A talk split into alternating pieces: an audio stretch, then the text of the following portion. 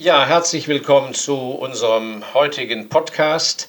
Ähm, es soll jetzt mal äh, im Kaufmännischen um eine gewisse Selbstanalyse gehen. Ich habe festgestellt, dass letzten Endes trotz aller äh, unterschiedlichen Berufsbezeichnungen und Betätigungsfelder am Ende des Tages äh, zwei Kategorien, Kategorien gibt, in denen die tätigen Menschen fallen können.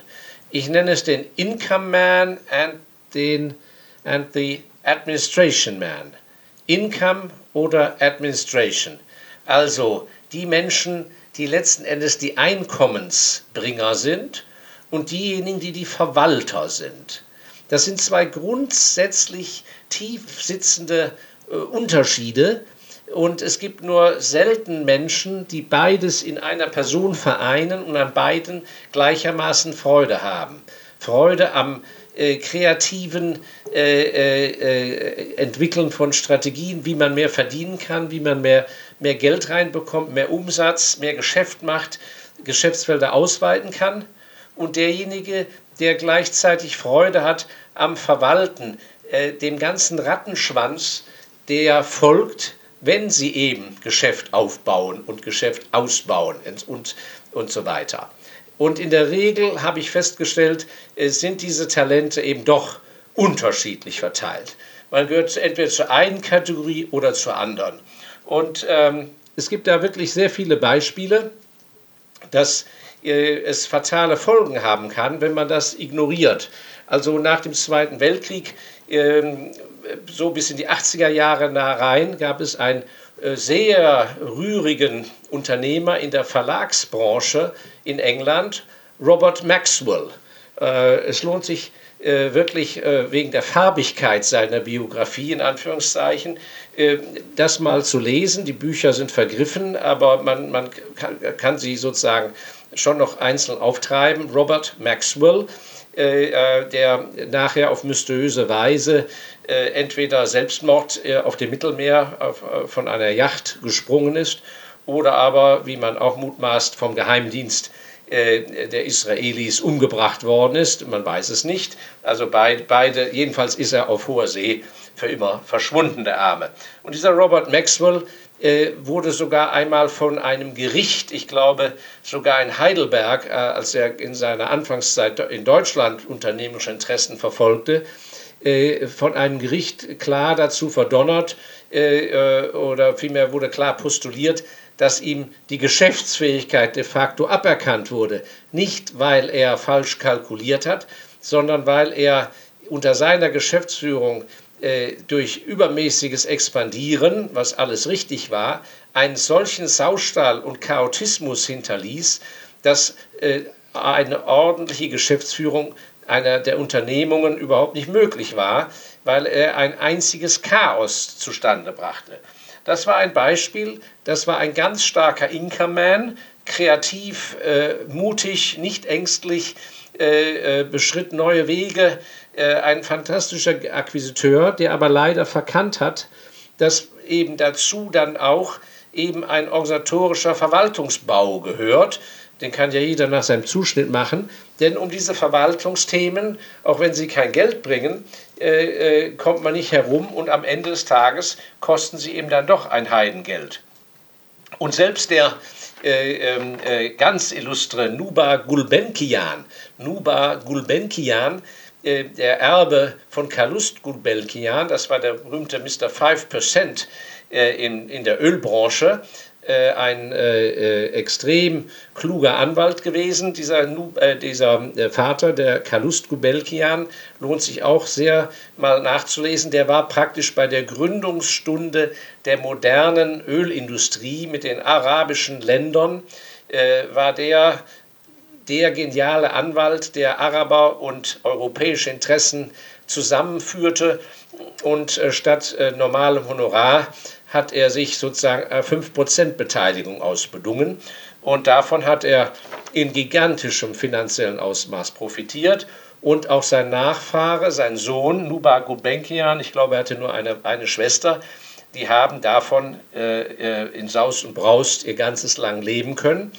Äh, und Nubar Gulbenkian, den mein Vater noch in London als junger Attaché an der Botschaft kennengelernt hat, war ein Mensch, der in seinem ganzen Leben äh, immer nur für die Familieninteressen gearbeitet hat. Ähm, und ein absoluter Gentleman war, gut angezogen. Sein Markenzeichen war, dass er äh, als ähm, äh, Fahrer, äh, also als äh, Fahrzeug in London mit Chauffeur, hatte ein umgebautes altes Londoner Taxi und er trat immer mit Bowlerhead auf und perfekt angezogen und äh, ging gerne auf alle Einladungen und war zu allen charmant und nie hochnäsig. Aber selbst dieser Nuba Gulbenkian, wenn man seine Biografie liest, stellt man fest, dass selbst der, der finanziell so reich war und so finanziell unabhängig, hatte, obwohl es ihn ankotzte, muss man sagen. Ich glaube, jeden Montag Vormittag hatte er Sitzung mit seinen Verwaltungsleuten. Er hasste es, aber er wusste, es geht halt leider nicht anders. Selbst wenn man Milliardär ist, äh, muss man sich leider diesem Thema widmen. Und der eine hat eben äh, äh, jeden Donnerstag oder jeden Montag einen halben Tag, ein anderer hat einen ganzen Tag und ein anderer, der ist vielleicht nicht gut organisiert, verbringt eine ganze Woche damit. Und das ist dann natürlich nicht so klug. Also ähm, das A und O ist erstmal, dass Sie selber vor sich egal was Sie vorhaben, mal analysieren, wo gehören Sie denn hin? Fühlen Sie sich äh, sozusagen in der warmen Stube, das ist ja gar keine Kritik und Wertung, fühlen Sie sich in der warmen Stube, äh, äh, im, im Büro wohl, wenn sie links Akten kriegen und rechts werden die dann, gehen die dann raus. Und wenn die, der Aktenberg unten ist, dann ist er bearbeitet und sie haben einen Beitrag geleistet äh, zu dem Ganzen, das andere angeschoben haben oder nicht. Und ich erinnere mich noch gut, ich selber habe dieser Fehleinschätzung in meiner Jugend auch unterlegen. Äh, ich weiß noch, wie ich in Manhattan äh, als äh, junger Mann unterwegs war während meiner Ausbildung in Ferien und ähm, da traf ich dann so ein paar ganz geniale äh, Manhattan Boys von der East Side und äh, die fanden mich ganz cool als jungen Typ und da haben die mich gefragt, ja, was habe ich denn, was ich denn vorhätte im Leben und so weiter. Und damals glaubte ich noch, ich müsste also Wirtschaftsprüfer werden, weil das war natürlich äh, vor, vor, vor 40 Jahren war das ein, ein schwer angesagter Beruf, der hohes Renommee, also Inhaber einer Wirtschaftsprüferkanzlei zu sein. Wahrscheinlich ist das auch heute noch so. Jedenfalls war das äh, so eine Königsdisziplin, wenn man nicht Privatbankier wurde, sondern Wirtschaftsprüfer, dann hatte man eine gesicherte Existenz, obwohl man selbstständig war. Und, äh, und auch noch Anerkennung und auch intellektuell herausfordernd. Und da guckten die mich nur an weil die gespürt haben, dass das gar nicht mir entsprach, sondern das war so etwas, was ich mir nur eingebildet hatte. Oder äh, aus Ängstlichkeit habe ich mir diesen Schuh angezogen, den mir andere gut zugeredet haben. Und die Wirtschaftsprüfer, bei denen ich Praktika machte, die wollten mich auch äh, haben. Und ich habe ja Zeit mal auch meine nachakademische Lehre da gemacht. Und auch dort fanden die mich gut. Aber die haben natürlich nicht meinen Charakter richtig analysiert. Und ich weiß noch wie heute, und da war ich ganz verdutzt, und ich habe es nie vergessen, da sagten diese äh, mehrere von diesen äh, Manhattan erfolgreichen Typen, sagten, ja, also ich weiß nicht, ich glaube, du wirst dir später einen Wirtschaftsprüfer leisten, du wirst einen Wirtschaftsprüfer äh, Aufträge erteilen, äh, so einen hast du dann, aber du bist doch kein Wirtschaftsprüfer, du bist Unternehmer, du bist doch ein Finanzmensch, du musst selbstständig sein. Und ich habe viele Jahre gebraucht, das auch zu realisieren und äh, zu verinnerlichen. Aber ich muss sagen, die haben spot on recht gehabt. Und so ist es. Ich bin zum Beispiel ein reiner Mensch, der sich für die Kostenstruktur, die Verwaltung und diese Dinge, da kriege ich überhaupt keine Freude raus. Ähm, und früher habe ich gedacht, ich wäre das. Äh, nein, ich möchte der sein, der den Takt angibt, was an Umsatz und Ertrag auch zustande kommt. Äh, einfach weil ich da äh, die Dynamik habe, die Fantasie und auch Visionen da gerne umsetze. Und umgekehrt ist es bei anderen, die eben Verwaltung genial aufziehen. Statt mit fünf Mann machen die es mit einer Person, äh, da werden Dinge delegiert. Auch da kann man kreativ sein ohne Ende. Wichtig ist erstens, dass Sie diese Analyse richtig betreiben mit sich, dass Sie vielleicht mal andere fragen, so wie ich durch Zufall in Manhattan auf völlig andere Leute stieß, die von meinem Vorleben gar nichts kannten. die aber selber Durchblick hatten. Es lohnt sich also, zu solchen Leuten sich mal hinzubewegen und dann durchaus offen zu sagen, mal Hosen runter, äh, wie seht ihr mich oder was würdet ihr mir raten oder auch zu einem Kollegen, wenn sie im Beruf sind oder Vorgesetzten, mal äh, wirklich ein vertrauliches Gespräch zu suchen. Sie werden staunen, wie manche Leute, auch wenn sie es ihnen vorher nicht sagen, sie eindeutig, klipp und klar einschätzen können und analysieren. Und das andere, was ich festgestellt habe, was man meistens falsch macht, das ist, dass man versucht, äh, sich mit Leuten zu umgeben, die einem sehr ähnlich sind. Weil dann fühlt man sich irgendwie instinktiv sicherer, weil man kennt sich ja schon ein bisschen und die anderen sind ähnlich. Die sehen ähnlich aus oder tragen ähnliche Kleider, kommen aus ähnlichen Kreisen, ähnliche Berufe, ähnliche Art äh, des Umgangs und so weiter. Und das ist, hat bis zu einem gewissen Rahmen ist das ja alles ganz nett und schön, aber im beruflichen ist es komplett falsch. Komplett falsch. Im Beruf muss man sich umgeben mit den Leuten, die gerade anders sind als man selber. Also, Fazit, Sie sind jung, schlank, ja, jung und schlank, also müssten Sie sich umgeben mit Älteren und Dicken. Das ist natürlich jetzt völlig vereinfacht. Was ich sagen will ist, wenn Sie ein ganz starker Income-Man sind, oder eine Income-Frau, dann müssen sich umgeben mit Leuten, die ganz stark in der Verwaltung, in der Administration sind.